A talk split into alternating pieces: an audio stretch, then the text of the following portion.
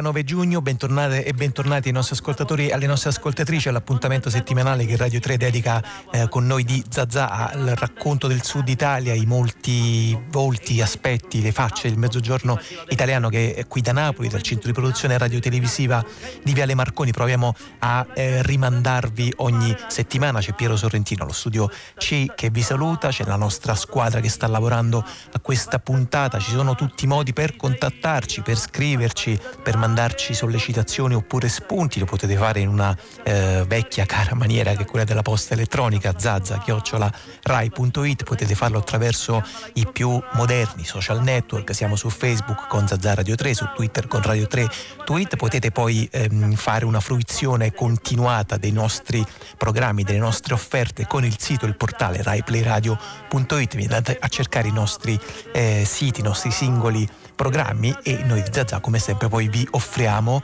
eh, all'interno appunto del nostro sito portale tutta la nostra eh, offerta, ci sono le rubriche, c'è Bellezza e Bizzarria, la rubrica di cinema di Goffredo Fofi, c'è la finestra sul Mediterraneo firmata da Lea Nocera, le interviste, i musicisti, link, insomma qualsiasi cosa vogliate andare ad approfondire basta andare sul nostro sito appunto il portale raiplayradio.it è una puntata questa di oggi che comincia eh, con un racconto di un film documentario che è stato tra l'altro girato a pochi chilometri anzi forse oserei dire a poche centinaia di metri da, da qui da dove eh, zazzava in onda il rione Traiano di eh, Napoli una realtà dura, difficile, complessa, stratificata che è al centro il rione e, e soprattutto poi le persone, i ragazzi un film pieno di giovani, pieno di eh, corpi che si agitano, che attraversano questi spazi, che è al centro, dicevo, del nuovo film documentario di Agostino Ferrente che ci sta ascoltando dai nostri studi di Roma, che ringrazio per il collegamento e che saluto. Buon pomeriggio Agostino, grazie. Ciao ragazzi, ciao, grazie a voi. Allora, intanto, eh, come dire, invertiamo un po' l'ordine che di solito si tiene in questi casi. Dici subito Agostino dove si può vedere il tuo film.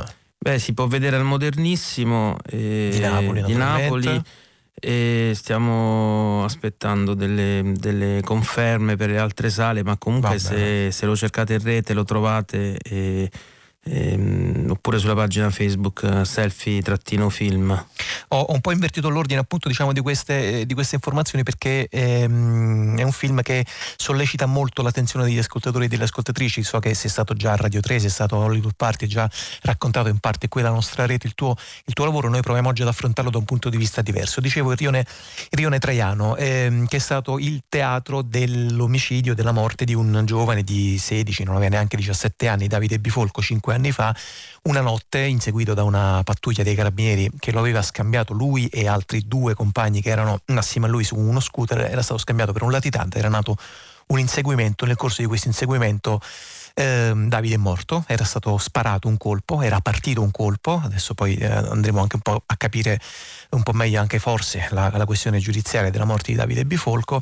Ehm, Agostino Ferrente ha evidentemente sentito questa storia e ha inteso raccontarla. Vi proponiamo subito un primo estratto dal film che contiene l'unica volta in tutto il film praticamente la voce fuori campo del regista che spiega motivi, intenzioni, sollecitazioni eh, della nascita di questo film documentario. Quello che vedete stampato sulla maglietta di Alessandro è il volto di Davide Bifolco. Quando è stato ucciso Davide aveva 16 anni. Come tanti aveva già abbandonato la scuola perché sognava di diventare un calciatore. come tanti girava in motorino senza casco. Così come quella notte.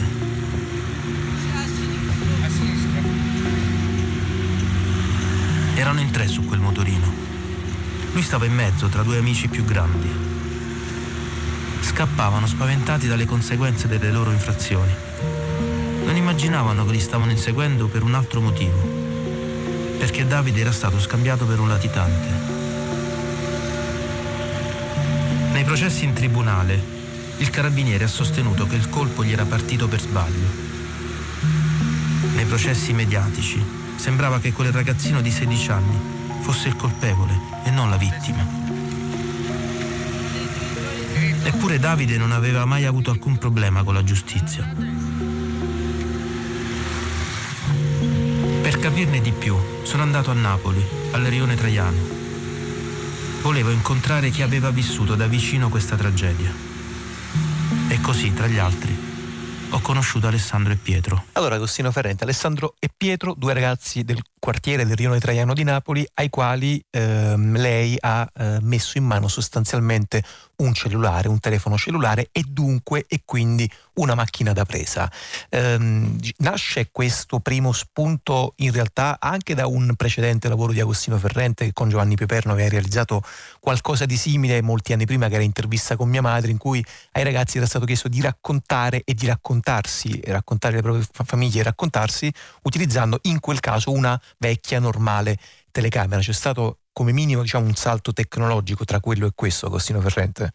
Sì, ci sono stati due, mh, due salti. Eh, uno che ha ehm, ingigantito le, la qualità tecnica della telecamera, rimpicciolendola e soprattutto concentrandola in un dispositivo, una protesi che ormai chiunque di noi ha in tasca, che ha una serie di automatismi tali per cui anche il meno avvezzo alla tecnologia può rischiare di realizzare delle immagini straordinarie.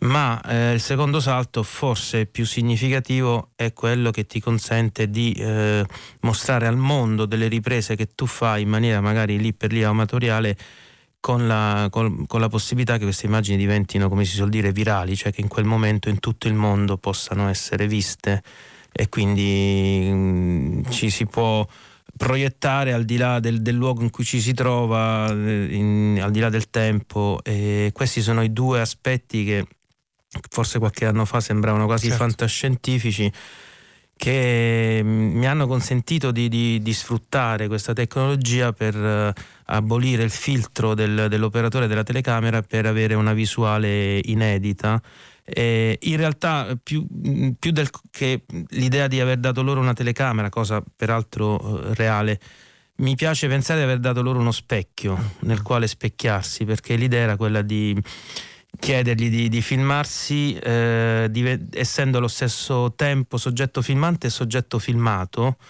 Eh, detta così può sembrare come dire una un'idea geniale, ma poi quando io ho provato a, spie- a spiegarlo ai ragazzi di, di, di, filmare e riprendersi inquadrandosi, eccetera, mi hanno guardato e hanno detto vabbè un selfie.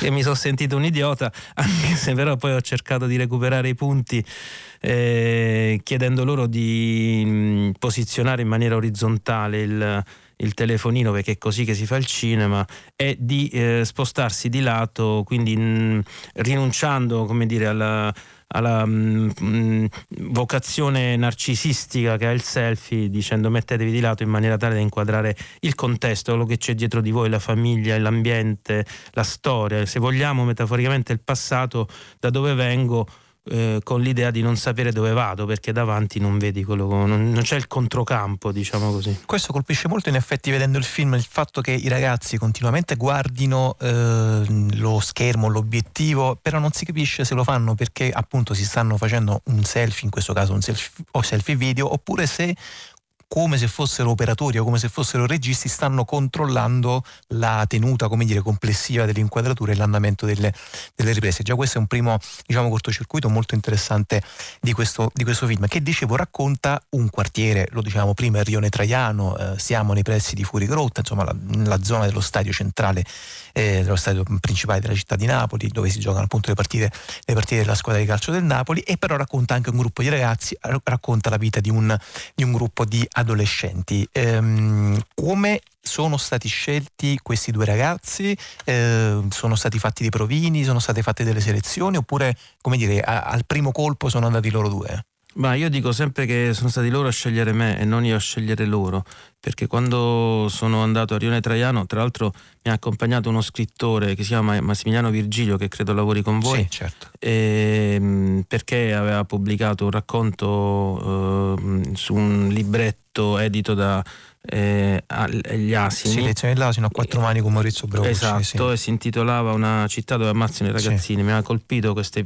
questa, questa scrittura perché al di là del fatto di cronaca orribile di per sé, eh, mi ha fatto ragionare su, su, su, come il tritacarne del, giudizio, del pregiudizio sociale aveva sentenziato in pochi minuti dalla, ehm, dalla diramazione della notizia che in fondo si trattasse di uno di meno, come se eh, ci fosse una pulizia sociale. E, ehm, e quindi ho, ho, siccome io vengo da un ambiente così, da un quartiere di Cerignola abbastanza simile se vogliamo, con le stesse problematiche, anzi se vogliamo eh, per un ragazzo che vuole fare cinema è anche un po' più difficile perché poi da Rione Traiano eh, in 20 minuti sei al centro del, sì. di una città piena di stimoli culturali, teatro, musica eccetera, lì proprio eri un po' nel deserto e mi sono sentito, ho sentito un senso di, ingiust- di, ingiustizia perché quando succedono cose del genere, e purtroppo ne succedono tante, sui media compare sempre l'intervista del sociologo, del politico, del, eh, del, del, dell'opinionista e tutti dicono cose diciamo anche interessanti, ti spiegano perché succedono queste cose,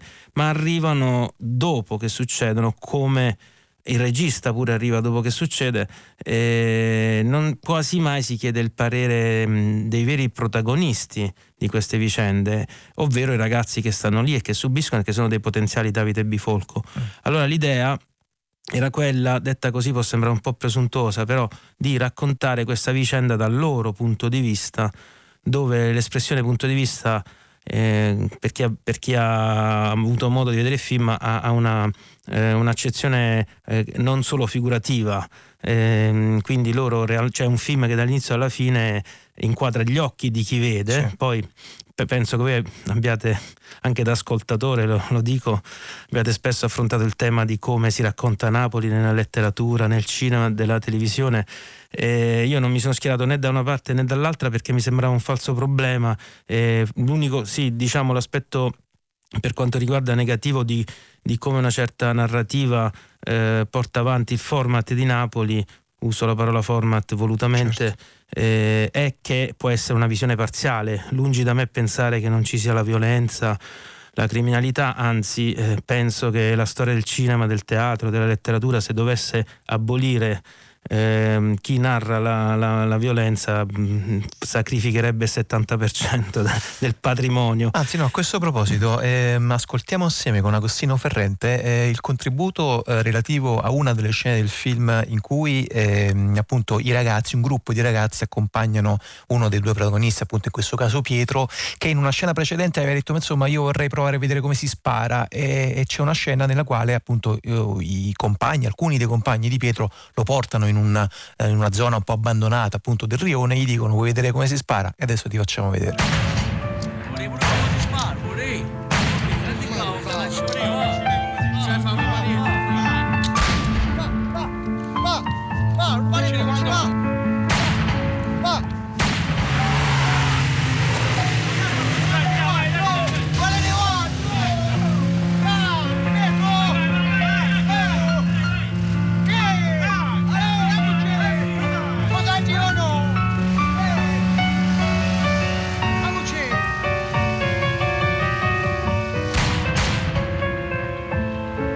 Agostino Ferrente, in tutta l'ora e un quarto, l'ora e venti circa di film, mi pare che questa sia l'unica, diciamo adesso la dico un po' brutalmente, l'unica irruzione di Gomorra o di un immaginario eh, relativo legato a Gomorra. In una scena immediatamente successiva a quella che abbiamo ascoltato, uno dei due ragazzi, in questo caso Alessandro, diceva insomma, eh, riferendosi a Pietro, perché hai voluto filmare una scena del genere e Pietro gli risponde sostanzialmente perché in un film che racconta la verità e che racconta la realtà soprattutto bisogna raccontare sia le cose belle che le cose brutte. Serviva un po' questo, aveva un po' questa funzione questa scena? Ma io avevo preso in consegna due uh, minorenni promettendo, giurando ai genitori che li avrei assolutamente tenuti lontano dall'idea di Napoli associata solo ed esclusivamente appunto alla devianza e alla criminalità e quando c'è stata questa scena qualche ragazzo ha fotografato e messo su, su, Facebook per vantarsi di aver fatto una scena alla Gomorra e i genitori ci sono rimasti malissimo come se io li avessi traditi soprattutto eh, Alessandro ci è rimasto male perché ha detto ma come in questo film avevamo giurato di far vedere solo gli aspetti positivi eh, del rione, che ce ne sono tantissimi, l'umanità, la, la speranza, la, la, la, gioia di vivere.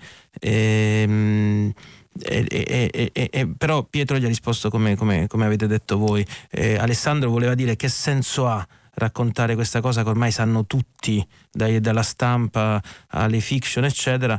E, e, Pietro gli risponde come avete detto voi, sì, però se questo film si vede, che ne so, a Parigi devono capire che il fatto che noi eh, cerchiamo una vita normale in un contesto dove la normalità ha un'altra accezione ed è, ha un valore diverso che se stai in un quartiere borghese bene rispetto a un quartiere popolare insomma. Quindi eh, entrambi avevano ragione secondo me. Ecco Agostino Ferrente questa scena forse ci consente anche un po' di ragionare sui modi in cui il film è stato realizzato. Per esempio eh, lei se l'è trovata come dire già nell'hard disk del cellulare eh, a fine giornata quando appunto magari i ragazzi le riportavano il telefonino mostrandole le scene che avevano girato passato oppure è stata concordata, suggerita, scritta, eh, come stanno le cose? E più in generale appunto qual, qual è il, il, punto di equilibrio tra l'autonomia e la libertà dei ragazzi di aver girato quello che gli pareva e invece in qualche modo appunto necessariamente poi no perché sarebbe un'idea eh, stupidamente romantica o romanticamente stupida è un'idea che un film in del genere diciamo si fa da sola esatto. Ma io rivendico lo, mm, come dire mm,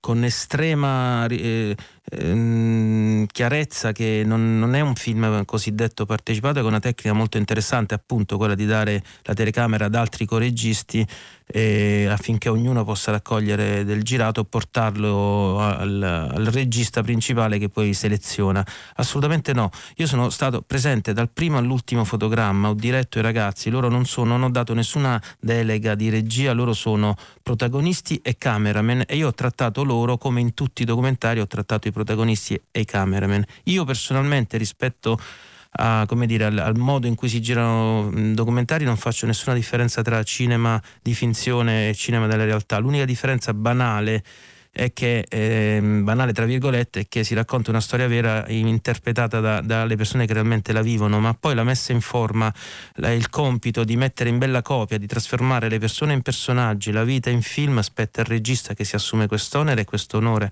Io personalmente eh, suggerivo, eh, provocavo, litigavo, eh, delle volte rimproveravo, delle volte chiedevo, c'era una negoziazione continua con i personaggi perché loro sono dei ragazzi che hanno abbandonato la scuola dell'obbligo a 12-13 anni. Sarebbe stato, come diciamo prima, ingenuo pensare che all'improvviso diven- potessero diventare dei, dei, dei, dei, registi. E se avessi voluto usare questa tecnica avrei cercato i ragazzi nelle scuole di cinema privilegiando la, la, le capacità appunto di, degli aspiranti filmmaker. In questo caso invece per me era fondamentale scegliere loro come personaggi perché mi sono innamorato di loro, loro vi vivono eh, specularmente a dove è, è morto Davide, eh, entrambi hanno le case che si affacciano sul viale Traiano e, e si guardano da una finestra all'altra e in mezzo c'è stato l'omicidio. E loro cioè, sono i protagonisti del film, quindi eh, io ho chiesto a loro semplicemente di specchiarsi nel display del cellulare, per cui se il cellulare l'avessero avuto loro in mano, se se la, quando lo appoggiano sul tavolo, quando lo, lo, lo, danno a qualche amico che fa le riprese, alcune volte abbiamo usato delle stecche per attaccarlo ai motorini, mm. eccetera. Cioè, era proprio cioè, la, la tecnica era funzionale al racconto, la tecnica era un mezzo, eh, il fine era quello di raccontare la loro vita e chiaramente la vita di ognuno di noi ha dei momenti di noia, il certo. cinema ha delle regole, quindi sta a noi creare eh, la poesia, sperare di farcela, creare la suspense, certo. creare le situazioni buffe. Io dico sempre che il regista, soprattutto nei documentari, è il primo spettatore del film, col privilegio di poterlo, il privilegio e la responsabilità di poterlo cambiare in corso d'opera. E quindi è come se mi facessi garante del pubblico, se una scena non mi commuove, non mi fa ridere, non mi emoziona, mi non mi disturba,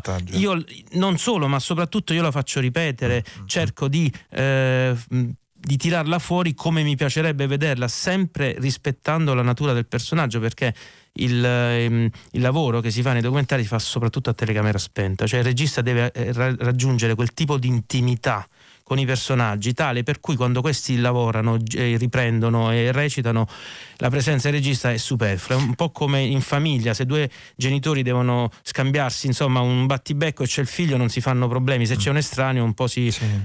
si, si, si danno un contegno. E diciamo che io dovevo diventare un figlio, un fratello, un, un amico fraterno e, e, poi loro insomma si fidavano. E... Però io dico sempre che noi tre eravamo una bella coppia. Mm No, ma in effetti diciamo è un equilibrio che poi viene molto fuori durante la visione del film. State ascoltando la voce di Agostino Ferrente, con lui vi stiamo presentando il suo ultimo film documentario che si intitola Selfie. Adesso eh, sentiamo una scena, eh, prima un po' lo dicevamo, no? appunto i tentativi di raccontare la bellezza e, e, e la bruttezza e anche poi i tentativi di raccontare dei corpi. È un film molto carnale, molto corporale, ci sono moltissimi corpi, spesso molte scene sono riprese con, con i protagonisti a torso nudo. Uno dei due, Pietro, è un ragazzo senz'altro sovrappeso e questa scena che ascoltiamo è um, appunto un dialogo che va un po' poi al di là invece della questione eh, meramente fisica perché investe e tocca anche eh, la possibilità di amare e di sentirsi amato. Vabbè, ma tu eh, devi essere forse bello fisicamente.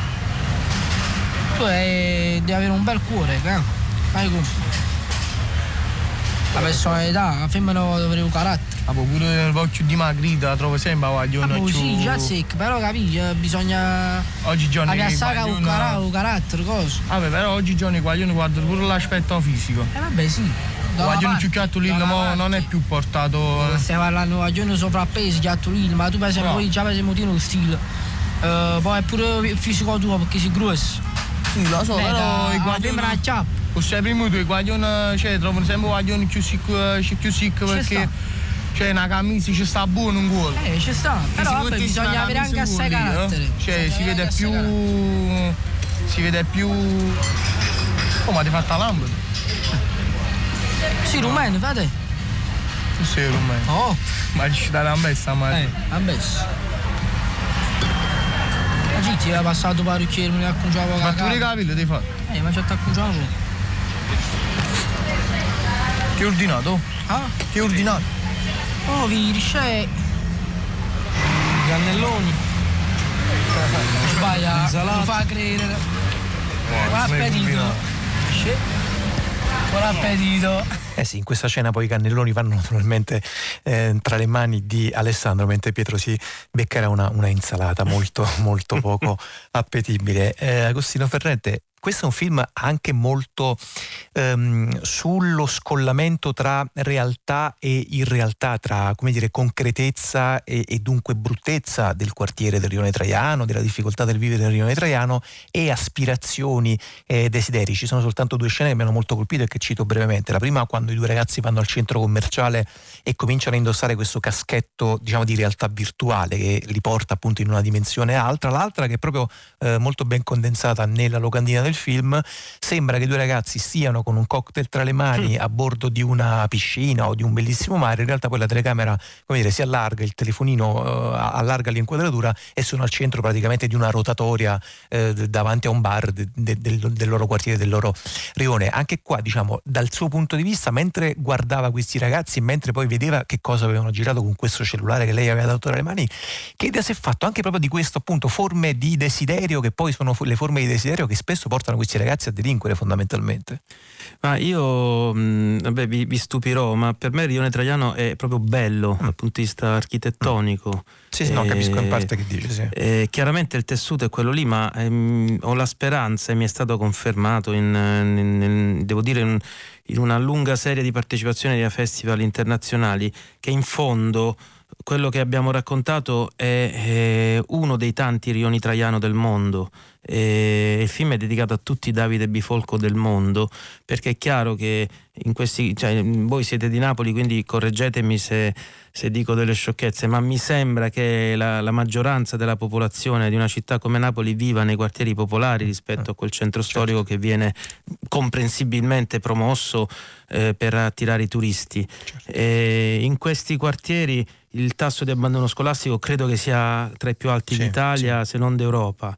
E, c'è una scena che immagino non vi sia sfuggita in cui il papà che, si, che fa da cavia per farsi tagliare i capelli dal figlio si sente quasi impotente nei suoi confronti dicendo ma io come faccio a aiutarti a scuola? Cioè la terza media di vent'anni fa sto fuori tutta la settimana e faccio i sacrifici per, darti, per pagarti la scuola di parrucchiere. Eh, io credo che qui mi è capitata la fortuna di condensare quello che secondo me è un po' eh, il, il, il, la prova del 9 di come la scuola purtroppo pur essendo eh, garantita costituzionalmente a tutti sia ancora vittima di un classismo molto violento, perché poi alla fine questi ragazzi che hanno dei poveri cristi come genitori che non hanno gli strumenti culturali per aiutarli e non neanche i soldi per pagargli le ripetizioni, il business le ripetizioni, alla fine alle prime difficoltà abbandonano la scuola. Se non trovano lavoro, come con molta ostinazione cerca di fare Pietro, eh, credo che sia ovvio che poi il primo ammortizzatore sociale a 10 cm di distanza sia lo spaccio, ma eh, poi eh, quando succede questo e poi il ragazzo finisce in galera se non viene ammazzato e, e nel, nel, percorso del carcere purtroppo le, le sue competenze da criminali crescono, si dice che il carcere sia la, l'università sì, del crimine, cioè è una cronaca di una morte annunciata o di un destino annunciato, di, di una, mh, sono dei ragazzi che messa così sono predestinati, poi io mi sono innamorato di due eroi che si alzano alle 6 di mattina, non fanno vacanza e lavorano guadagnando in una settimana quello che guadagnerebbero in 5 minuti se facessero un altro lavoro. Vedetta, sì. Però non possiamo noi pensare che tutti i ragazzi abbiano questa eh, enorme eh, determinazione, anche perché con, con, tutti siamo condizionati dall'ambiente. Se, se, a tre anni nostro padre fa quel lavoro, per noi è un lavoro come un altro. Non, gli strumenti per distinguere il bene e il male, il lecito e l'illecito, credo siano molto, uso un termine un po' anni 70, molto borghesi, perché cioè, i ragazzi, le famiglie di contadini che in Colombia colti, coltivano la, le foglie di cocaina, se loro venissero pagate lo stesso per coltivare le melanzane, allora non gli cambierebbe nulla. Mm.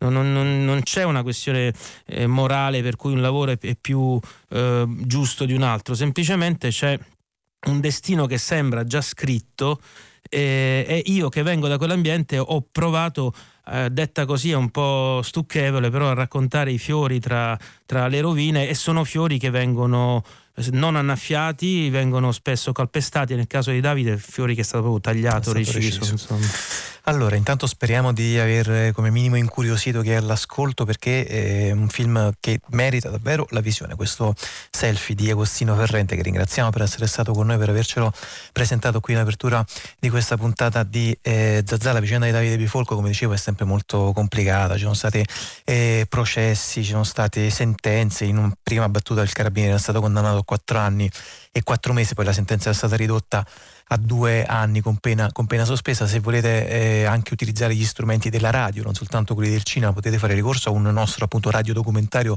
realizzato dal nostro regista che è Marcello Anselmo con Riccardo Rosa che si intitola Uno sparo nella notte, appunto un documentario che trovate disponibile sul nostro eh, sito, sul sito, sul portale raiplayradio.it. Eh, la domenica di Zazà va verso la musica, il primo ascolto musicale di questo pomeriggio lo facciamo con un esponente appunto che è Fela Cuti che abbiamo già, vi abbiamo già proposto in altre puntate ma ci sembra appunto anche molto eh, utile e interessante perché Felacuti un po' racchiude mh, un discorso sull'Africa che non è soltanto legato appunto a riti arcaici, riti estremamente eh, lontani nel tempo, ma anche un'idea moderna di Africa e quindi ascoltiamo Felacuti, questa è Shakara.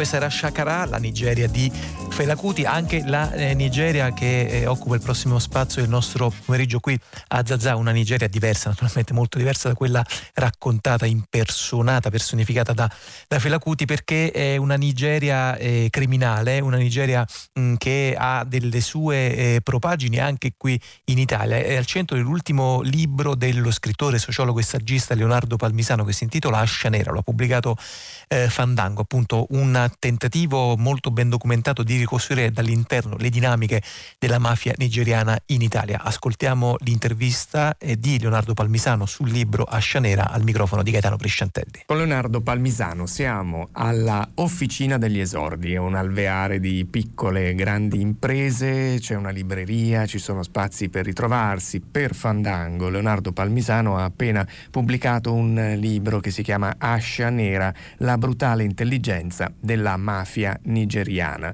La mafia di qualunque nazionalità, di qualunque provenienza, è per definizione una cosa che non si deve vedere. Però Leonardo Palmisano ha notato questo fenomeno, ha notato questa eh, organizzazione eh, globalizzata che ha definito mafia nigeriana, quando si è accorto che era un fenomeno di cui bisognava occuparsi, bisognava scrivere. Ma eh, da subito, quando ho cominciato a sviluppare l'inchiesta per Ghetto Italia, quindi siamo nel 2014, ero caduto su alcune rivelazioni fattemi dagli intervistati, dai ragazzi nigeriani, che raccontavano l'esistenza di un qualcosa che andava oltre il racconto del microclan della Madame che gestisce dalle 4 alle 10 schiave del sesso. Eh, raccontavano invece un lungo tentacolo che dall'Europa arrivava all'Africa e soprattutto viceversa e cominciavano a nominarlo come Black Axe, cioè come Ascia Nera. Ascia Nera, Black Axe. Sì, Ascia Nera, Black Axe, che è il nome con il quale eh, loro si raccontano al mondo bianco, quando in realtà questa consorteria mafiosa globalizzata, appunto, che lavora su diversi continenti, nei, giù in Nigeria si chiama Movimento Neonero, NBM. Ho scavato e quindi mi sono concesso il tempo di poter arrivare a intervistare alcune centinaia di persone anche interne al, al sistema um, in Europa e poi ho raccolto informazioni attraverso il web um, intervistando dei nigeriani e delle, e delle nigeriane, soprattutto alcuni blogger che lavorano in Nigeria sviluppando inchieste sulla mafia nigeriana e definendola come, come mafia. E quello che ho raccolto è l'esistenza di un sistema mafioso a tutti gli effetti, forse sicuramente il più potente in Africa, ma probabilmente uno dei primi cinque al mondo per capacità di penetrazione all'interno dei mercati criminali. Grande eh, adattabilità alle economie, alle diverse economie, perché in Europa, nel mondo bianco e ricco in generale, si limitano allo sfruttamento della prostituzione e più di recente al reinvestimento dei proventi dello sfruttamento della prostituzione in acquisto di grandi quantità di sostanze stupefacenti all'ingrosso che poi rivendono in Europa. In Africa invece fanno riciclaggio, corruzione, corruzione politica, compravendita di diamanti, assassini su, su commissione, quindi tutto quello che è il curriculum di una mafia vera e propria in Africa viene sviluppato più che nel mondo bianco. Questo libro è un viaggio fatto di dialoghi alternati a schede che spiegano poi il contesto delle singole storie che vengono narrate dal punto di vista delle persone contattate. Quanta strada ha fatto Leonardo Palmisano per realizzare questa inchiesta? Tanta strada perché viene coperta praticamente tutta, tutta l'Italia, ma le parole hanno viaggiato molto di più perché le ragazze ragazze soprattutto hanno raccontato dei loro trasferimenti da un paese all'altro, dall'Austria, dall'Italia all'Austria, alla Francia e viceversa. I ragazzi invece addirittura di viaggi che hanno raggiunto il Canada come, come l'Australia piuttosto che San Pietroburgo. Quindi questo per raccontare qual è la dimensione veramente globale di una mafia che può nutrirsi per esempio del veicolo linguistico dell'inglese che è fondamentale per entrare in relazione con i mediatori tra una mafia e l'altra, cioè quelle figure oscure, quel mondo grigio che costruisce delle cerniere tra grandi sistemi, sistemi criminali. Quindi è una doppia strada, quindi strada di, di persone, di scarpe e strade di, di parole, con eh, dire, un costante coinvolgimento anche emotivo perché il racconto della mafia nigeriana ha portato gli intervistati, fatto da loro, spesso a oggettivare per la prima volta l'esistenza di un sistema. Cioè non riuscivano tutti a raccontarselo come un sistema, ma quando hanno compattato le informazioni che possedevano perché hanno vissuto in prima persona e hanno subito il, spesso le vessazioni brutali e feroci di, di Ascia Nera, di Black Axe, ecco in quel momento alcuni vivevano una sorta di shock cioè si rendevano conto di essere stati vittime, di essere all'interno pezzi di un meccanismo molto più grande che una mafia. Una mafia, eh, il sottotitolo di, del libro Ascia Nera dice la brutale intelligenza della mafia nigeriana. Come è distribuito il potere di questa organizzazione? In modo estremamente intelligente perché si adatta anche ai territori e alle economie locali. Ora faccio un esempio. In Nigeria ci sono delle commissioni, quindi simili alle commissioni di Cosa Nostra pre-corleonesi. Queste commissioni eleggono un grande capo che ha, che ha, un nome e che è un ingegnere, perché sono molti sono i laureati che gestiscono, i lord, così si chiamano, che gestiscono il sistema. Sotto le commissioni abbiamo gli Axmen, che sono i veri e propri affiliati all'organizzazione, che lavorano più per garantire che l'organizzazione possa penetrare all'interno del tessuto tessuto economico, soprattutto nell'Africa, in Africa nel riciclaggio di denaro sporco. Sotto ancora vi sono gli AIE, che sono i picciotti di base, quelli che sono destinati poi che so a ferire la ragazza, a sanzionare l'avversario, uccidere anche il, um, l'avversario, cioè colui che fa parte di un'altra consorteria e poi ci sono, ci sono gli schiavi. Nella distribuzione invece territoriale, loro si distribuiscono in zone, ce ne sono 40 più o meno in tutto il mondo che corrispondono a o grandissime città o paesi paesi, l'Italia è in sé una, una zona, ogni zona ha un suo circuito di, di comando che però fa riferimento alla casa madre. Se vogliamo, in questo è simile alla distribuzione territoriale dell'andrangheta. Cosa manca rispetto alle nostre mafie? L'elemento della consanguineità tra gli affiliati e gli appartamenti e dunque manca il familismo.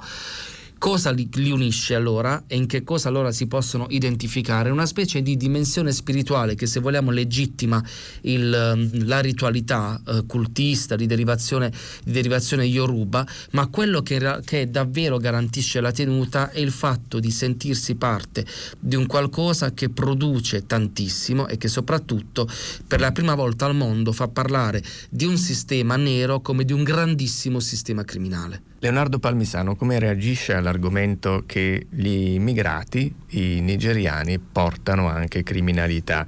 È l'esclusione sociale che favorisce la costruzione di percorsi criminali perché eh, ponendo, sottoponendo in condizioni di estrema miseria e di estrema marginalità un numero imprecisato di centroafricani, non soltanto nigeriani ma anche, ma anche ghanesi, um, questi, la loro fragilità viene sottoposta costantemente al ricatto da chi? Dai capi della mafia nigeriana che sono arrivati in Europa, in Italia in particolar modo, con documenti in regola, ci sono arrivati per via aerea, quindi quando ancora diciamo, Schengen teneva. E questo è, è un dato ed è un dato, un dato storico e quindi è l'esclusione sociale, ma un po' come è sempre avvenuto nella nostra storia criminale, no? con, vale con, con, i nostri adolescenti, che favorisce il, l'introduzione all'interno di un sistema criminale. Vi è una impossibilità però di fare grande carriera dentro il sistema nigeriano nel mondo, nel mondo bianco perché il sistema nigeriano è gestito in Nigeria. Questo perché? Perché le normative antimafia in Italia sono normative importanti, in Nigeria non esistono. A proposito di integrazione, quali sono i rapporti tra clan locali e questa organizzazione? Sono conflittuali laddove i microclan nigeriani in qualche modo invadono in autonomia o tendono a invadere in autonomia le piazze di spaccio. Sono invece, questo accade per esempio nella zona di Castelvolturno, è un dato storico, ma lì non siamo di fronte al sistema di Black Axe, ma a un altro sistema nigeriano che non è egemone nel mondo bianco, in realtà neanche in Nigeria.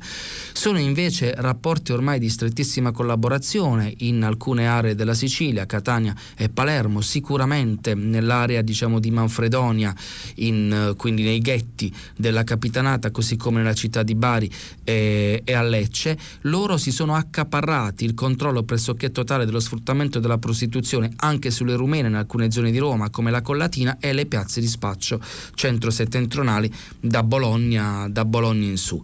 Quindi lì la relazione ehm, si è irrobustita quando quando i proventi dello sfruttamento della prostituzione non sono più stati spediti in patria, questo significa che tassare il trasferimento di denaro con Western Union non ha alcun senso, ma vengono invece investiti nell'acquisto di sostanze stupefacenti all'ingrosso in Italia. E quali sono i grandi player del narcotraffico internazionale in Italia? Due grandi soggetti, le mafie pugliese, pugliesi della costa adriatica per l'importazione di marijuana e l'andrangheta per l'importazione non soltanto di cocaina ma per esempio di sostanze di accompagnamento che vengono prodotte anche in Nigeria.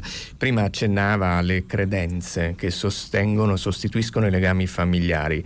Quanto è forte eh, il livello della superstizione nella cementare i rapporti interni a questa organizzazione? È fortissimo anche in coloro, per esempio nelle ragazze che si sono sottratte. Arriva un certo punto che il cultismo prevale, è davvero, è davvero radicato.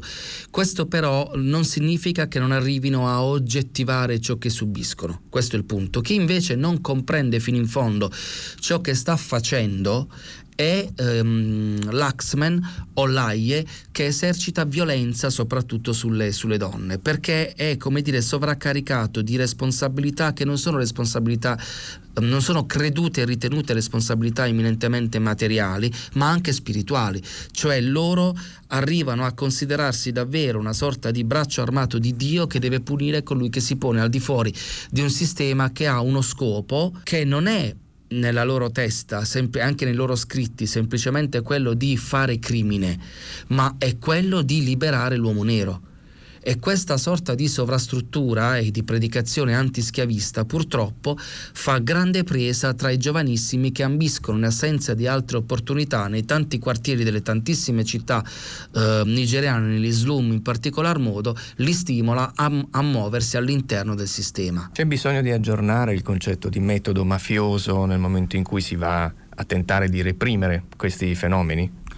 Sì, nel senso che dobbiamo comprendere che vi sono asso- associazioni temporanee tra sistemi mafiosi, che quindi la, la, mafiosità può avere una durata, cioè possono esserci dei business che vedono collaborare alcuni sistemi mafiosi semplicemente perché vi è una convergenza di interessi su un particolare territorio. Eh, dobbiamo poi comprendere che le mafie sono globalizzate e quindi sarebbe necessario ed utile che anche i sistemi di investigazione o i sistemi repressivi, le procure in particolare, particolar modo si globalizzassero e che tutti i paesi coinvolti che hanno generato grandi sistemi mafiosi guardassero diciamo, alla normativa antimafia italiana per mutuarla, in qualche misura per, per imitarla, però questo mi pare che sia in questo momento puramente utopistico. Ci sono processi in Italia che riguardano questo fenomeno, la rete della mafia nigeriana? Ce n'è uno molto interessante a Palermo che riguarda proprio la relazione che si è costruita tra un capomandamento di, di Ballarò, quindi italiano, e un importante capo di, di Ascia. Sono interessanti anche alcune dichiarazioni rilasciate a mezzo stampa dagli avvocati di, di questo nigeriano perché si fondano diciamo, sulle accuse, eh, il processo si fonda sulle accuse eh, di un di un pentito. Loro tendono a dire alle procure guardate che eh, Ascia Nera è cosa diversa dall'NBM io invece dico no guardate che NBM che è considerata un ONG il Neo Black Movement in realtà è, è Ascia Nera che significa? Che vi è evidentemente già un tale livello di raffinatezza anche nella scelta degli interlocutori dei professionisti dei colletti bianchi italiani che fa pensare non soltanto a un semplice radicamento in Italia, ma a una collaborazione strettissima con grandi sistemi criminali. E questo era Leonardo Palmisano, una intervista raccolta da Gaetano Prisciantelli a proposito dell'ultima pubblicazione di eh, Palmisano che si intitola Ascia Nera, ha un sottotitolo La brutale intelligenza della mafia nigeriana. L'ha pubblicato Fandango che ci porta a fare la conoscenza della nostra ospite musicale di questo pomeriggio. Ci sta ascoltando già dai nostri studi di Palermo, ma prima di salutarla ascoltiamo un primo brano. Lei è Laura Lala, un ce la faccio più. Un ce la faccio più a supportarti ad annacare te un pari l'ora che finisci. Un ce la faccio più a supportarmi e ad annacare me manco saccio se finisci. Ehi, ah, ah, che finisci. Ehi,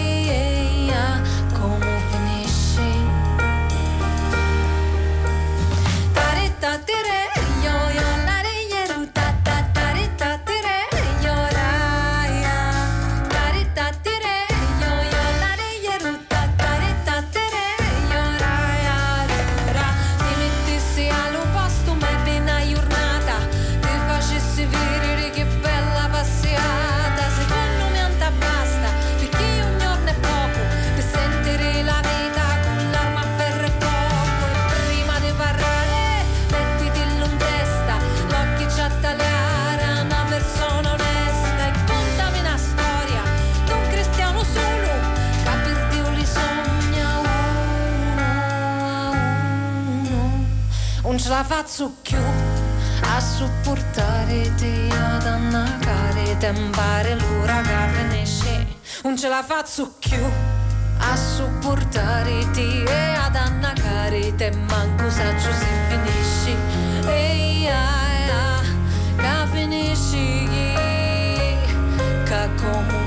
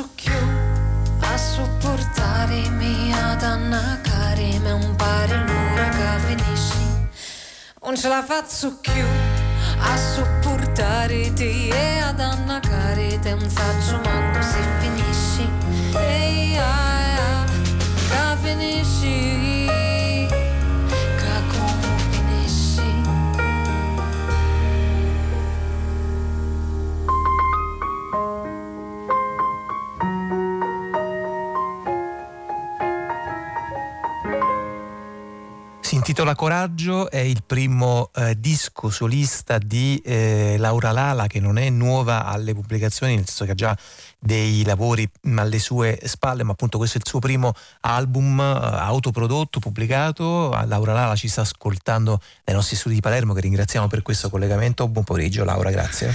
Buon pomeriggio a voi. Allora, ehm, abbiamo ascoltato un brano che è naturalmente in dialetto siciliano e già qua, come dire, si apre tutta una ehm, parte di discorso che vorrò affrontare con te. Prima di tutto però ti chiederei di presentarci questo disco a partire dal titolo, che è Coraggio. Intanto hai scelto un titolo in italiano e non in dialetto e poi hai scelto una parola che, eh, non so come dire, da qualche parte mi sembrava di leggere che era come se fosse una specie di mantra che ti piaceva ripetere per infonderti appunto coraggio. Eh, correggimi se se, se, se, è giusta questa lettura. No, non, non sbagli affatto, mm. anzi ho scelto una parola che mi serviva proprio, che mi serviva, quindi volevo portarla con me, avere tante occasioni. Eh, fin dalla copertina proprio. Sì, insomma. avevo mm, bisogno di creare tante occasioni per ripetere quella parola, perché insomma a volte le parole appunto trasformano la realtà, la creano in qualche modo. E venivo da um, un periodo in cui insomma una serie di avvenimenti della mia vita eh, privata, ma anche semplicemente lo sguardo attorno a me rivolto verso il mondo mi avevano fatto pensare questo. Ogni mattina abbiamo bisogno di una grande dose di coraggio per affrontare le piccole e grandi cose della vita, per cui l'idea di poter portare, tenere questa parola con me, ripeterla, condividerla, sapevo che avrebbe avuto l'effetto desiderato. E poi, non ultimo, dico anche che questo è il mio primo disco sì. senza una produzione, ah. è il mio primo disco da solista, nel senso che i precedenti li avevo condivisi con una ehm, amica pianista. Allora anche in questo senso per lanciarmi in un'autoproduzione avevo bisogno di una dose di, mm, mm eh, mm. di coraggio. Di coraggio, anche poi sia di incoscienza, nel senso che c'è anche poi una, una dose appunto legata alla, al non sapere che cosa fare, soprattutto come andrà e dunque farlo anche soltanto per vedere appunto come si dice l'effetto, l'effetto che fa. Eh, sì. Senti Laura, ehm, tu hai avuto una formazione da jazzista, hai studiato musica jazz, ti sei laureata tra l'altro eh, su Billie Holiday. Uh-huh. Posso chiederti che cosa hai imparato dalla, credo sì, evidentemente forse la più grande cantante di musica jazz di tutti, di tutti i tempi, che cosa hai imparato ascoltandola e dunque che cosa hai imparato poi nella tua um, officina di, eh, di musicista? Grazie perché questa è una domanda bellissima. Sì, mi sono formata come ehm, canta- diplomata in canto sì. jazz e laureata in musicologia, avendo poi l'opportunità di realizzare questa tesi su Billie Holiday che poi è stata anche pubblicata oh. e, mh, grazie all'aiuto appunto di un musicologo come Marcello Piras. E ehm, quello che ho imparato da Billie Holiday secondo me è la sintesi estrema della grande lezione ehm, che ho imparato dal jazz, la possibilità di avere una propria voce. Non parlo soltanto di cantanti, parlo anche di strumenti. Eh, quando ho scoperto il jazz ho pensato eh, che meraviglia un mondo musicale così ricco, complesso, così profondo nel quale ognuno poteva esprimersi con la propria voce. Essendo una cantante ciò significa non devi per forza essere, avere la vocalità di, che ne so, Mina o Whitney Houston, no, ma puoi essere chiunque tu voglia essere, però purché a patto che tu sia sincero. E questa cosa mi ha tranciata in due perché era probabilmente quello che la mia anima andava cercando, il bisogno espressivo che mh, alcune persone hanno, per esempio, insomma, io ho ritrovato me stessa ad avere questo grande bisogno di, di, dire, questa fonte interna che deve trovare un linguaggio artistico per esprimersi e io ho trovato questa cosa nel canto e in particolare nel jazz che mi ha fatto sentire ehm, adeguata ehm, quando magari non mi sentivo così adeguata in, in senso proprio lato, no? Mm.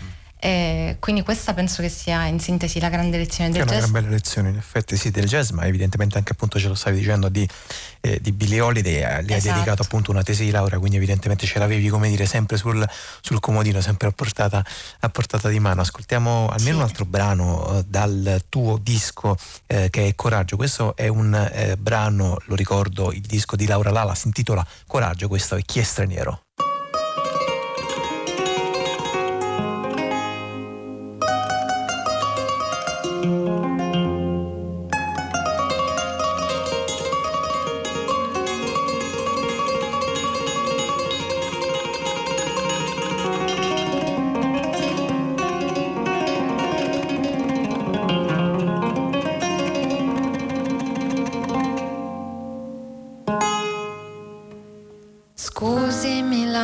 Passare non chiedo il permesso, l'ho visto già ieri e già mi è successo, rivolgo ogni giorno parole agli estranei.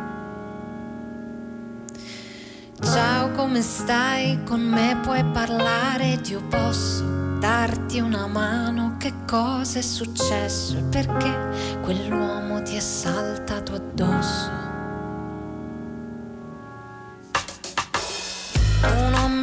guardare e non mi vuoi parlare, certo, ma adesso di chi ti puoi fidare? A casa vuoi tornare, qualcuno t'ha fatto piangere, adesso ti vogliono pure intervistare.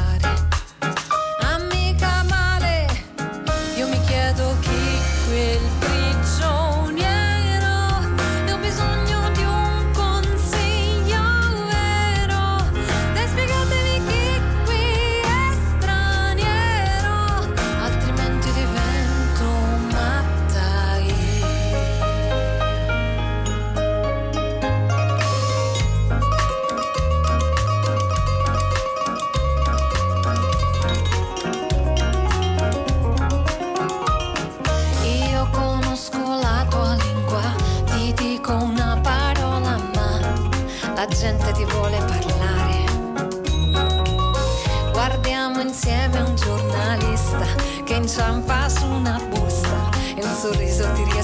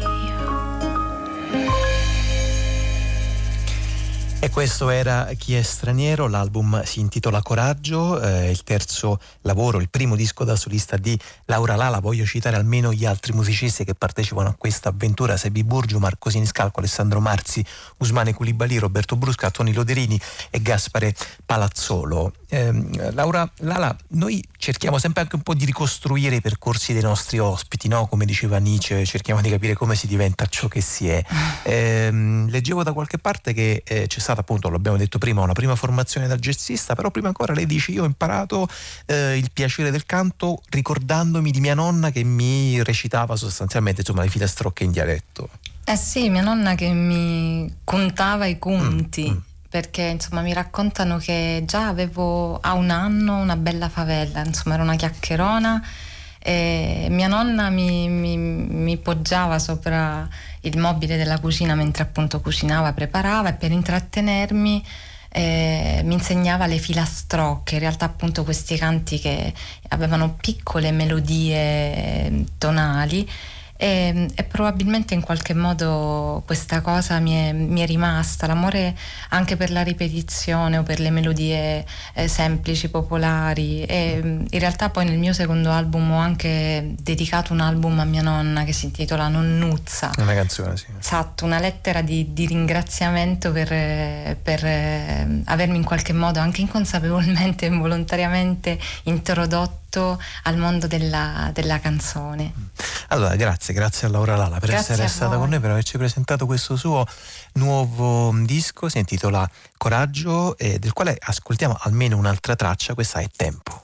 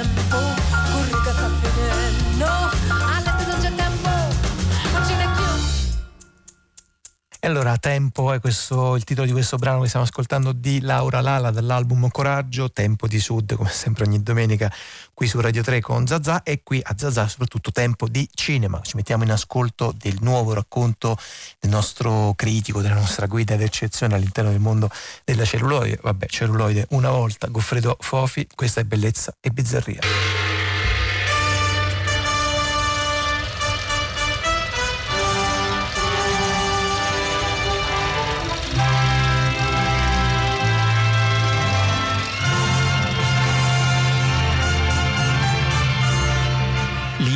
Della donna contesa di Joseph von Sternberg.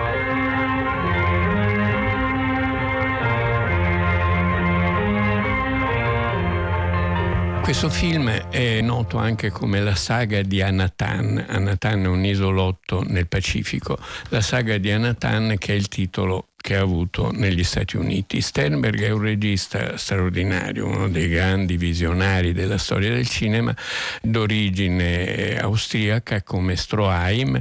Naturalmente il loro von, Erich von Stroheim e Josef von Sternberg, sono fasulli, insomma, non erano dei nobili, erano delle persone qualsiasi che però per imporsi a Hollywood si sono inventati, no? come oggi tanti che si fanno i doppi nomi, i doppi cognomi eccetera, per sembrare più importanti e originali. Sternberg ha diretto dei film straordinari, è uno dei grandi, grandissimi registi della storia del cinema. Nel muto ha diretto Le notti di Chicago, un film di gangster bellissimo, I dannati dell'oceano, e nel 1930 uno dei primi film sonori l'ha girato in Germania ovviamente era di lingua anche tedesca, è L'Angelo Azzurro, tratto da un romanzo di Irishman, fratello di Thomas Mann, più realista e più di sinistra, il professor Urrat si chiama il romanzo, interprete Emil Jannings, che era il grande attore del cinema dell'espressionismo, ma interprete femminile Marlene Dietrich. È il primo film Marlene dice aveva fatto particina in qualche film. Sternberg la scopre e la trasforma in Lola Lola con la meravigliosa canzone che canta e che adesso ascolteremo.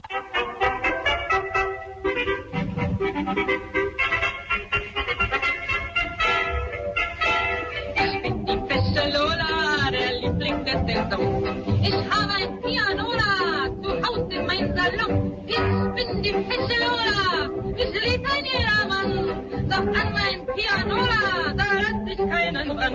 Ich bin die fesche Lola, der Liebling der Saison. Ich habe ein Pianola Lola Lola è la donna, la ragazza piuttosto volgare da Tabaren che corrompe questo integerrimo professore di liceo interpretato da Emil Jannings con la delizia ovviamente dei suoi allievi. È un film su come la donna può distruggere l'uomo in qualche modo, come l'eros può catturare anche il moralista più accanito e trasformarlo in uno schiavo dell'eros. Questo vale ovviamente per, eh, non importa il sesso, insomma, non importa neanche l'età, non importa il bello e il brutto, è un meccanismo che scatta a volte e che porta degli individui verso, maschio o femmine, verso la loro rovina proprio attraverso, attraverso l'eros.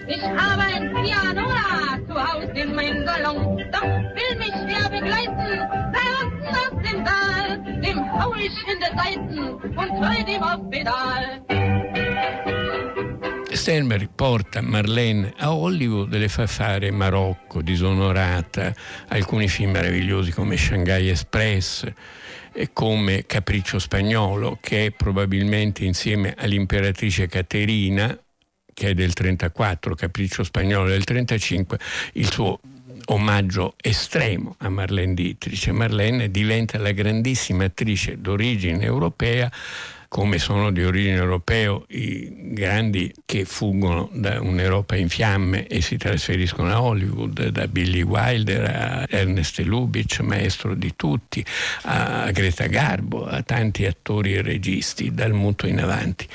Hollywood sa accoglierli e sa manipolarli in qualche modo.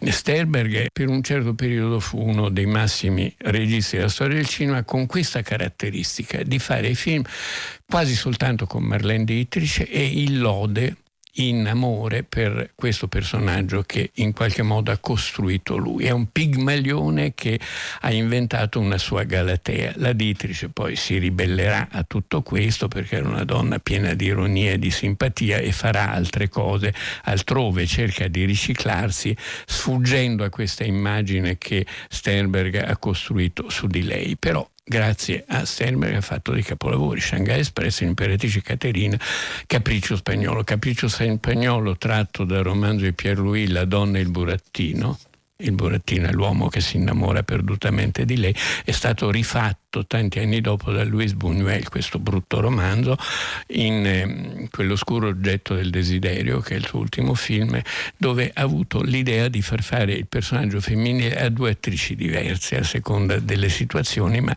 come se fossero sempre lo stesso personaggio. L'imperatrice Caterina è forse il capolavoro di Sternberg e della Dietrich, racconta come una tranquilla ragazzina austriaca, figlia di stirpe reale, viene fatta sposare a un pazzo che è uno zar storia vera, uno zar russo, pazzoide e assurdo, e alla scuola del potere riesce a diventare la grande Caterina, l'imperatrice Caterina, quella amata e riverita da Voltaire, da, da, tantissimi, da Casanova, che ne so, insomma, la grande Caterina è anche una che ha tentato delle riforme, che ha un ruolo molto importante nella storia, ma ovviamente era una donna che con questo pazzo diventa imperatrice soltanto facendo ammazzare il pazzo marito che ha e ovviamente di costumi molto liberi, per cui faceva sfilare la guardia eh, la sera, sceglieva il più bello tra i granatieri o i soldati che le si presentavano, se lo portava a letto tranquillamente, ha avuto molti amanti, ha avuto molte storie, personaggio complesso e straordinario. Il film è il lode di questa figura, questa figura di donna che diventa da schiava, da povera, capito, usata educata dalle corti, da bambina che viene cresciuta nel, nell'idea di una società un po' perfida, malata e legata al potere, si fa furba e diventa via via la grande Caterina, diventa lei la dominatrice, si vendica sugli uomini, di fatto, si vendica sulla storia.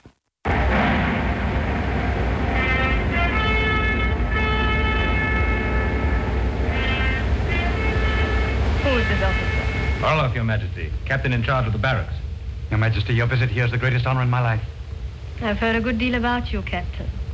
From the lady. I didn't expect to see you here, Your Excellency. Why not, Your Majesty? This is my pet regiment. You look ravishing. Now, there's another good-looking soldier. Come here, Lieutenant. What's your name? Dimitri, Your Majesty. And your duties, Dimitri? In charge of the night watch, Your Majesty. It must be cold at night, sometimes. Sometimes, Your Majesty. Anyway, I'm certain you're very efficient, Lieutenant. Is he Captain? Tell me something about him. Questo personaggio ritorna in modi totalmente diversi nel film L'isola della donna contesa, noto anche come la saga di Anatan dal titolo che ebbe in America, che è l'ultimo film, no, non l'ultimo, ne ha girati altri mediocrissimi a Hollywood per campare, ma l'ultimo film d'autore di Joseph von Sternberg, girato nel 1953 in Giappone.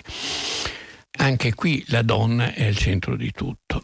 La storia è molto semplice, il film è girato tutto in studio meravigliosamente perché Sternberg era anche un grande fotografo, sapeva costruire le immagini e le scene, girato con pochissimi mezzi, con una decina di attori giapponesi e una giovane attrice da lui scoperta che si chiamava Keimi Negishi, nel film Keiko Kiko, che è l'unica donna su quest'isola in cui ci sono questo gruppo di soldati giapponesi che non sanno che la guerra è finita e che continuano continuano a cercare di difendere quest'isola dal nemico americano. Il film è tutto raccontato, sì, si parla in giapponese nel film, ma è tutto raccontato in voce off in inglese da Sternberg medesimo. The barren map of the world makes no note of where misfortune strikes. We went down fast. Few survived. The Mariana Trench, over which we swam ashore, was over 35,000 feet deep. The fiery center of the earth had blown this rock of Anatahan a long way from the ocean floor. How we got ashore, no one remembered. We were dumped like garbage on a hot coast, left to rot. The change from a human being with dignity to a helpless worm takes but a second. A merciful narcosis kept us from suffering too much. È lui che parla, è lui che racconta e commenta la storia e filosofeggia. In qualche modo questo film è curioso anche perché rispetto ai film precedenti con Marlene, qui lui teorizza, capito? Lui spiega la sua visione del mondo visione nera, non certo allegra, visione sul genere umano piuttosto pessimista e sconsolata e vede però anche come personaggio centrale della storia dell'umanità la donna. La donna è il centro assoluto di questo film. Questa decina di soldati giapponesi silurati da, da una nave americana, da un aereo americano, finiscono su quest'isola deserta. Deserta no perché ci sono tutti fuggiti, ma c'è un giapponese del posto con una ragazza molto bella che stanno insieme, ma che però poi si scopre via via non sono marito e moglie. La famiglia di lui e la famiglia di lei, la moglie di lui e il marito di lei sono fuggiti quando la guerra è arrivata e loro si sono trovati per caso soli e hanno costruito questa specie di coppia di Adamo ed Eva su, sull'isola. Arrivano questi giapponesi e ovviamente lei è l'unica donna e stanno lì. Il tempo è scandito da didascalie periodiche. 1944 1944, Capodanno 1945, cioè, e passano sette anni, sette anni su quest'isola senza, pensando che la guerra non è finita. È una storia la base è vera perché è successo con più situazioni in Giappone di persone che hanno in zone sperdute non sapevano che la guerra era finita, hanno continuato a prepararsi al combattimento con gli americani e sono stati riportati alla civiltà solo molti anni dopo. Ma laggiù in Giappone la nostra patria affrontava la realtà della sconfitta. I soldati tornavano a milioni allontanandosi dall'incubo della guerra. Le madri riabbracciavano i figli, le spose i mariti, si ritrovavano coloro che avevano temuto di mai più rivedersi. Tutti ritornavano a casa, alla pace. Ma noi non sapevamo. Eravamo ancora a Natan, un'isola dimenticata. Difendevamo quelle rocce contro nessuno. Tra l'altro nel film, girato con pochi mezzi, Steinberg mette delle intere sequenze documentarie prese dalle attualità dell'epoca, anche molto commoventi, per esempio il ritorno dei soldati anni e anni dopo, cioè la fine della guerra, raccontata con le immagini dei cinegiornali giapponesi dell'epoca, o il ritorno di questi soldati che non sapevano che la guerra era finita. No, ci sono immagini di repertorio proprio abbastanza sconvolgenti, però tutto questo ruota intorno a questo personaggio femminile che ovviamente è come la Pandora del una Pandora involontaria. Lei in realtà è una ragazza di normali istinti e di normali interessi e passioni che semplicemente si trova al centro di questa canea di gente che si ammazzano tra di loro perché eh, ogni tanto qualcuno ha il sopravvento sull'altro e lei si mette con quello che è il sopravvento per la sua sopravvivenza e quindi c'è degli omicidi continui. È una situazione che pian piano va peggiorando finché verso la fine arrivano o americani o giapponesi, insomma dicono a questi signori che la guerra è finita, arrivano dei volantini del cielo lanciati agli aerei che gli dicono guardate che la guerra è finita da un pezzo, tornate e vengono a prenderli. E qui le ultime immagini del film sono quelle del ritorno a casa all'aeroporto di questi sopravvissuti questi tornano e tornano alla loro vita normale. La guerra è finita, tornano alle famiglie e tornano ad essere persone comuni. no? Non assatanate come nell'isola in queste situazioni estreme. Lei che è riuscita a fuggire prima e che è riuscita a raggiungere prima il Giappone, probabilmente, dice il regista, è tra quelle che assistono a questa riconciliazione familiare, questa riconciliazione con la storia di questi personaggi che ne sono stati tenuti lontani in modi abnormi nel corso di molti anni. Non è un film che gioca sull'erotismo più del necessario. Non è un film che vede la donna come no, la Pandora che scatena tutti i mali del mondo. Lei è una, di sostanza una povera vittima che cerca anche lei la sua sopravvivenza nei modi in cui gli è possibile in una situazione in cui gli uomini in una zona chiusa, isolata, ritornano ad essere primitivi e ovviamente essendo maschi con un'unica donna è intorno alla donna che si scatenano le loro passioni e le loro aspirazioni ma anche i loro bisogni affettivi non soltanto le cose negative diciamo c'è una visione tutto sommato saggia del genere umano. Il film quando uscì tutti lo vollero vedere come appunto lo Sternberg di Marlene che cerca ancora la donna dominante, insomma in realtà no, lo Sternberg della vecchiaia è uno Sternberg saggio, sconfitto, che ha una sua visione dell'uomo, della mediocrità dell'uomo, della mediocrità delle società e al cui centro però c'è sempre la donna. Questo era L'isola della donna contesa, o meglio il racconto del film di Josef von Sternberg che Goffredo Fofi ci ha fatto questa domenica per la nostra rubrica di cinema insolito, di cinema bizzarro, appunto bellezza e bizzarria. Volete riascoltarvi questa puntata, volete andare a recuperare le precedenti puntate di cinema eh, insolito e bizzarro, basta andare sul nostro sito raiplayradio.it. Questa è Zazà che continua nell'ascolto, nella proposta dell'ascolto della musica di Fela Kuti. Questa è opposite people.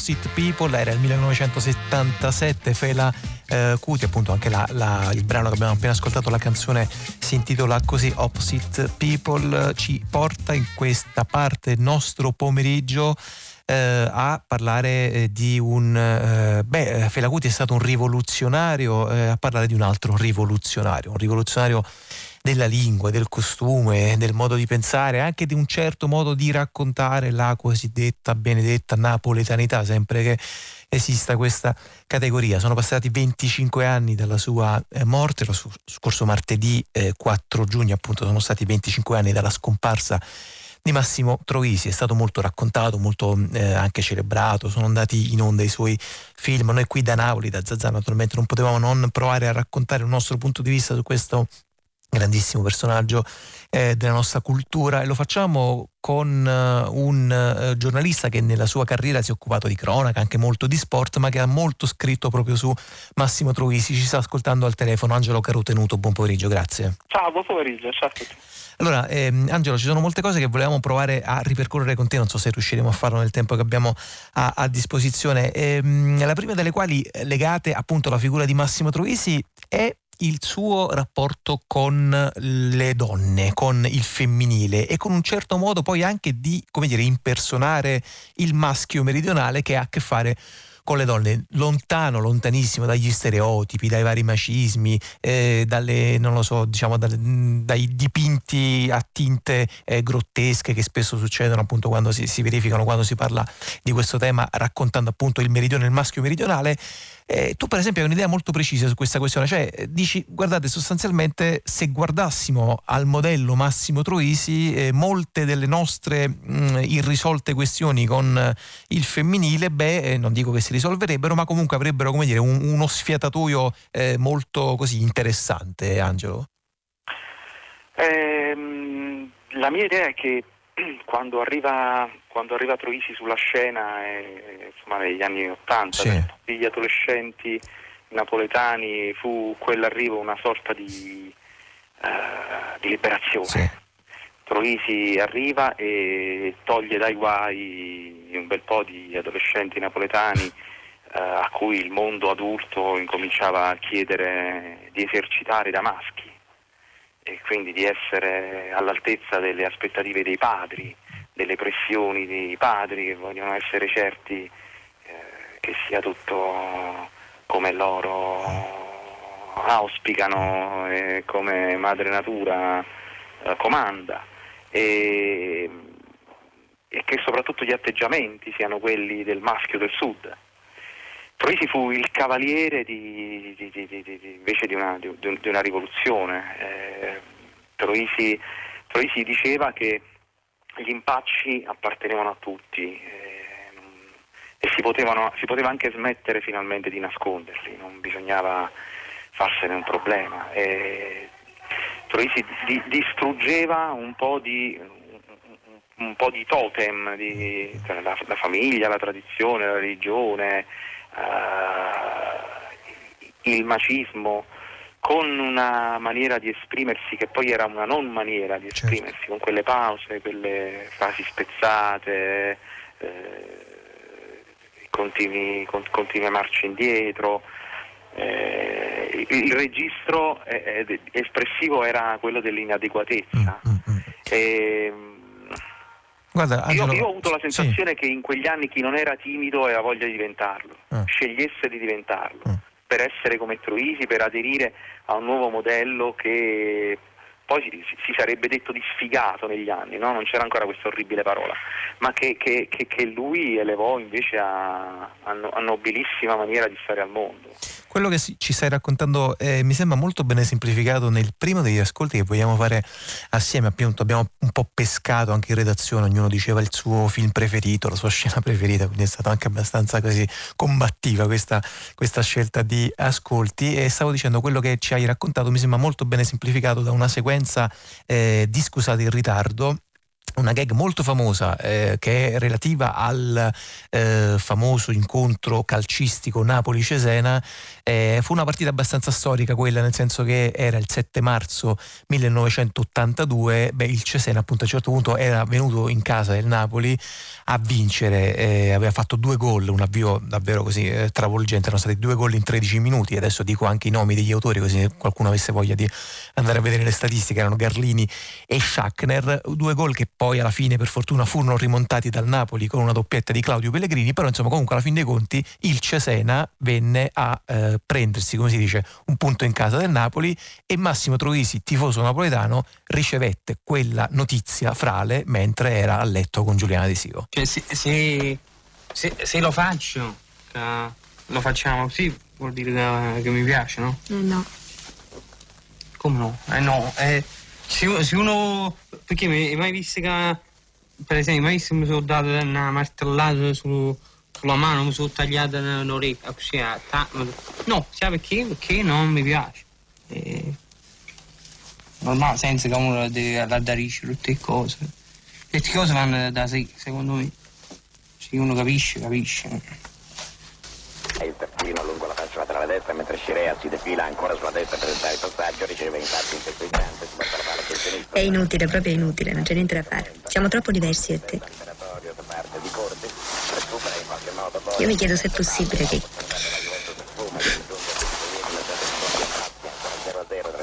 Poi io proprio non so se tu non, non capisci veramente o se proprio non, non ci riesci. No, io sono io che non capisci, per me. Che, che vuol dire? 26esimo del primo tempo, il Cesena con Carlini è passato in vantaggio. Un Napoli mi sta perdendo con Cesena. Di Arrigoni che aveva ricevuto il pallone da Meis. A Napoli. Sulla sinistra Carlini ha postato al centro dell'area napoletana. Ha entrato ah, ma ci fai tutti i soldi per fare la squadra. il Cesena Eh. ora conduce sul Napoli per due reti a uno. Il Cesena che era già passato in vantaggio Va al sesto minuto del primo tempo, raggiunto poi dal Napoli che ha pareggiato. Eh, si continua così, ma a finire in Serie B. Io perdo una partita, c'è una partita... No, no. No dai, Vincenzo, per favore, lasciami stare. no? Ma che lei, eh? Niente, tanto non capisci. Oh, no, non capisco. Però, Cioè, che sono scemo, no?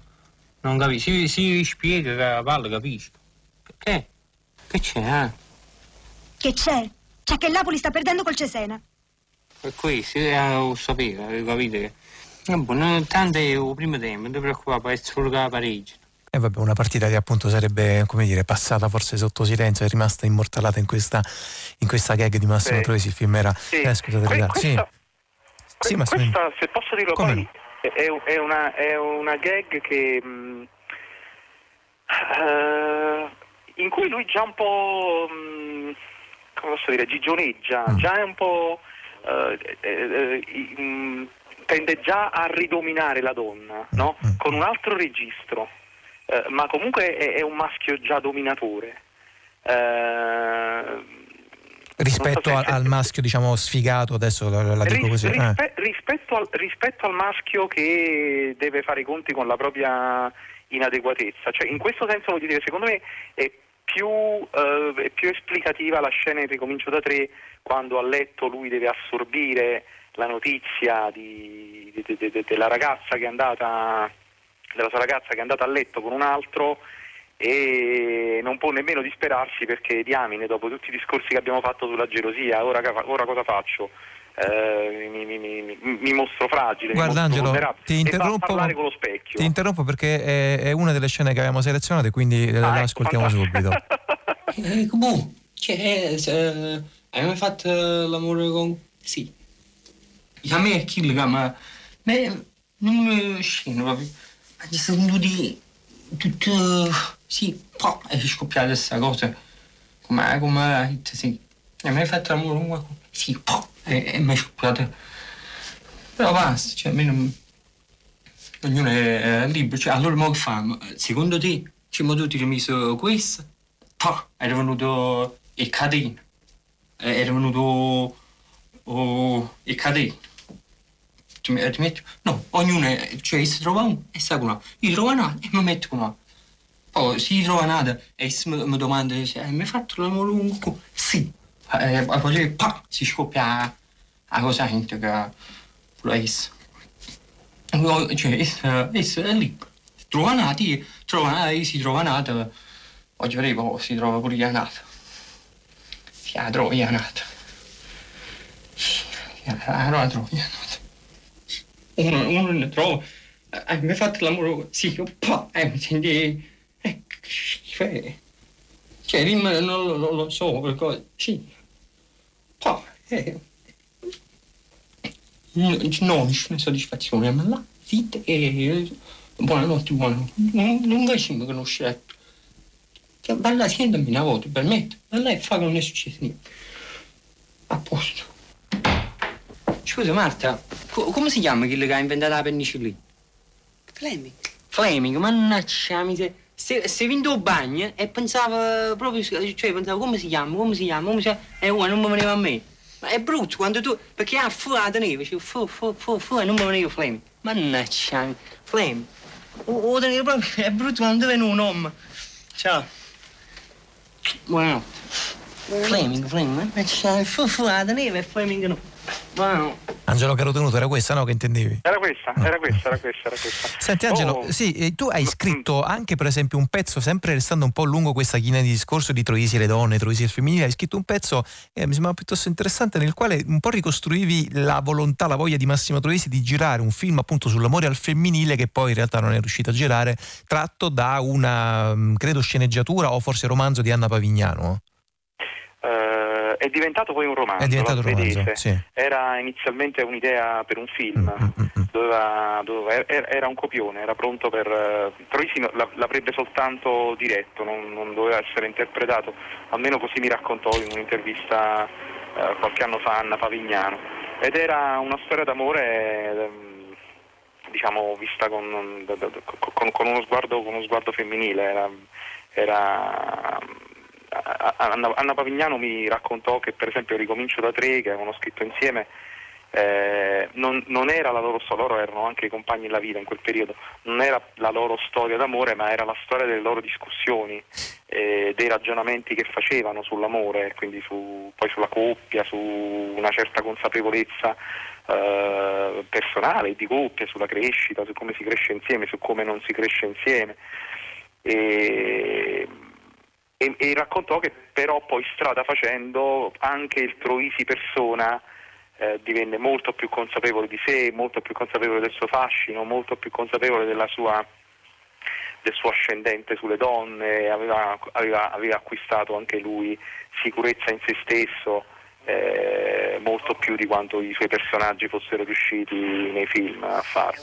Allora, a proposito appunto anche in questo caso continuiamo un po' ad aprire, a tenere aperto questo mh, eh, capitolo di discorso di Troisi e le donne, del rapporto con le donne e della consapevolezza e della sicurezza di se stesso. C'è una scena anche qua famosissima presa da Non ci resta che piangere nella quale ehm, diciamo come si direbbe cerca di intortarsi una ragazza beh, utilizzando un materiale che non è il suo, naturalmente sto parlando della scena famosissima in cui eh, Troisi inventa eh, la- di aver sostanzialmente scritto Yesterday. Ma voi vestite così? Male. No, senza giacca, senza cappello. Siete un artista? Digli se c'è un'amica. No, sono... sì, un, arti- un artista, sì. Cioè, se no mi mettiamo la giacca e il cappello, no? C'ho, c'ho tanti con le giacche e cappello, però sono artista, non... Dipingete? Fate il pittore? No, no, sono... sono... faccio musicista. Musicista. Fatemi sentire qualcosa. Qua- eh, adesso? Sì. Cioè, mo non... Adesso così non mi viene, no? Non... Vi prego. Eh, vi prego, è difficile scegliere una fra tutte quelle che ho. Cioè questa qua, no? Questa è bella, cioè bella secondo me, eh, però è solo l'inizio. Non l'ho fatta ancora no, perché sto scrivendo ancora, no? E fa così. Proprio inizio inizio, no? È, è questa qua. Così. Yesterday, boom, boom, boom, boom, è la musica la faccio con la bocca adesso. Far away. Mm-hmm, yesterday. E poi tutta questa melodia qua, insomma, no? Tutto su yesterday. È bellissima. Vi piace? È bella. Bella, bella, bella, bella, bella, bella. Eh sì, era bella, bella, bella, bella, bella, come diceva Amanda Sandrelli. Mi piacerebbe sapere se a distanza di 25 anni dalla sua scomparsa eh, lo sguardo femminile su di lui è un, è un po' mutato no? in tempi di nuova consapevolezza delle donne e del loro ruolo Secondo nella te? società e quanto questa poi questa mh, cialtronaggine Certo. oggi sia, sia- sia recepita in modo positivo. Ha, ha scritto delle, scrive- scrive- ha un pensiero molto forte su questa vicenda la scrittrice Raffaella Ferré e sulla sua pagina Facebook qualche giorno fa lo ha, l'ho scritto in maniera chiara che, che- che Troisi a lei gli uomini l'hanno reso antipatico perché sono quelli che parlano come Troisi, che ridono tro- come Troisi e non sono Troisi eh, insomma, che hanno adottato poi un modello alle- all'epoca, all'epoca perdente, ma oggi poi chi lo sa, e quindi sarebbe, sarebbe interessante capire cambiato, com'è cambiato l'impatto di un atteggiamento del genere sulle donne. Senti Angelo, allora abbiamo preparato almeno un altro contributo che vorremmo commentare eh, con te, in questo caso è, non, non fa parte della filmografia di Troisi, è un'intervista che a un certo punto ehm, eh, Massimo Troisi rilascia eh, per Sanremo, sostanzialmente. Era stato chiamato appunto sul palco dell'Ariston per presentare il suo, il suo primo film che era Ricomincio da tre. E mm, appunto il giornalista, ehm, ascolterete anche l'imbarazzo, la difficoltà proprio del, del cronista che lo stava intervistando perché questo poi era un'altra costante di Troisi, cioè mettere sempre in difficoltà la persona, ma in difficoltà come dire piacevole naturalmente, e, ehm, alla luce della sua esplosiva verve linguistica, della sua, del suo continuo non stare mai fermo in un punto, ascolterete appunto anche l'imbarazzo del povero giornalista che intervistava Massimo Troisi. Massimo Troisi, già lanciatissimo con il gruppo La Smorfia. Adesso tutto solo. Come mai ospite di un festival della canzone? Ma eh, cioè la verità vuoi sapere? Perché a fine febbraio esce un film, no? Esce il mio film che si chiama Ricomincio da tre. E allora appunto prima ero smorfio, ma invece sono da solo e allora per lanciare, per promuovere questo film eh, sono venuto a Sanremo. Eh, così come la gente mi vede, dice come è simpatico, adesso fanno pure film. Ecco, ma allora questa sera che cosa puoi fare? Eh, tu sei capace di fare tutto, hai piena libertà di poter far tutto. Piena libertà, eh, sì, cioè nel senso che loro eh, detto eh, di fare tutto, meno eh, parlare di religione, eh, di politica, di terrorismo, di terremoto, eh, perché sai, il suo paese sta in una situazione così, e allora mo sono indeciso fra una poesia e Giovanni Pascoli e Carducci. Sto decidendo ancora questa cosa da fare. Ma sei emozionato ad apparire in Eurovisione davanti a una platea così preparata soprattutto a giudicare le canzoni? Dicono che il livello culturale non sia mai stato elevato come quest'anno, dicono gli addetti ai lavori. Dicono gli addetti ai lavori. E, sì, no, emozionato no, perché cioè, in Eurovisione mi trovo benissimo, cioè, con il fatto che parlo in napoletano, così perciò hanno scelto a me, il Belgio, no? Con Belgio vanno pazzi il napoletano, allora si divertiranno proprio assai, secondo me. Allora, questa sera avrai come eh, tuoi eh, altri partner, eh, Sordi, Tognazzi, eh, ospiti illustrissimi come te e questo non gioca un po' sulla tua psicologia, non ti senti un po' inferiore a loro? Uh, aggirisce sì a questo punto perché, eh, perché sordi ogni altro si riga no, dice visto è presuntuoso non si fanno a breve film per cui, no non mi sento inferiore perché poi tra l'altro anzi sordi e altri hanno avuto parole di elogio per me e quindi mi sento eh, su insomma questo fatto capito che uno dice bravo tu farai strada così Angelo caro tenuto, se ce la fai a chiudere in 50 minuti, massimo un minuto. 50, s- scusami, secondi, massimo un minuto. Beh, questo, questo è un passaggio mh, comunque anche mh, storico perché quando Troisi va a Sanremo e fu l'anno dopo del- dell'apparizione di Benigni che disse voi ti lascio al Papa, quando Troisi va al Festival di Sanremo la RAI gli chiede di leggere i testi in anticipo e lui abbozza un po', dice che parlerà del terremoto, di Pertini, e però già questo accese il terrore negli occhi dei funzionari della RAI.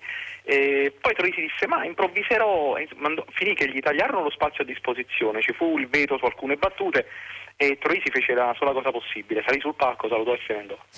Angelo Danuto, grazie, grazie per essere stato con noi, eh, per aver voluto ricordare con noi oggi qui a Zazà 25 anni dopo la sua scomparsa Massimo Troisi. Tra l'altro ehm, a Radio 3 se avete voglia potete intanto andarvi a risentire un wiki radio eh, curato da Giulio Baffi, appunto in cui il critico teatrale Giulio Baffi racconta Massimo Troisi e poi domenica 16 giugno ci sarà una puntata della lingua batte pressoché interamente dedicata appunto a Troisi con Anna Pavignano che eh, evocavamo prima con Angelo Carotenuto, la sceneggiatrice Anna Pavignano, i linguisti che sono anche esperti di cinema Fabio Rossi e Giuseppe Sommario. Zazà si avvia verso i saluti di questo pomeriggio, lo fa con i ringraziamenti di Anna Antonelli e Lorenzo Pavolini che sono i nostri curatori, Massimiliano Virgilio in redazione, Flavio Ammendola oggi in consol tecnica come sempre con Marcello Anselmo alla regia. Eh, tra poco ci sono le notizie del giornale radio delle 16 e 45, poi c'è domenica in concerto e poi c'è la grande radio. Domenica prossima Zazà farà una puntata interamente e integralmente realizzata da Bari, quindi vi aspettiamo domenica alle 15 come sempre con Zazà, non da Napoli ma da Bari in questo caso. Fino a quel momento felice settimana a tutte e a tutti, grazie per l'ascolto da Piero Sorrentino. Ciao. Dove sta Zazà? Oh madonna mia, come fa Zazà senza Isaia? Fare pare Zazà che l'ho perduta ahimè. Chi ha trovato Zazà la riportassi a me. Chiamala a trovare, su facciamo presto, chiamala a incontrare con la banda in testa. Zazà, Zazà, Zazà, tutto quanto è magrita. Zazà, Zazà, Isaia sta qua, Isaia sta qua, Isaia sta qua. Zazà, Zazà, Zazà, za za za za che tempo fa per trovare io senza te non posso stare za za za za za za za za za za za era la festa di San Gennaro, l'anno dopo canti, suoni, bancarelle, processione, chi si può dimenticare? C'era la banda di Vignadara, centinaia di bancarelle, di torrone, di nocelle, che facevano incappare. Come allora quel via vai non cessò per quella via, ritornò pure Isaia, sempre in cerca di Zazà dove sta Zazà?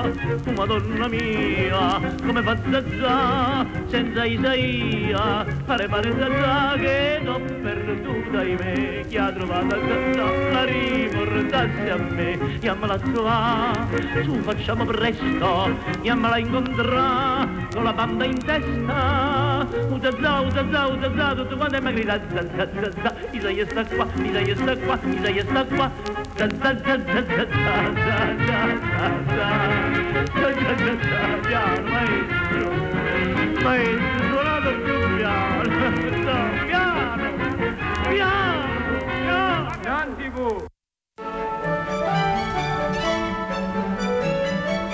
RAI, Radio 3.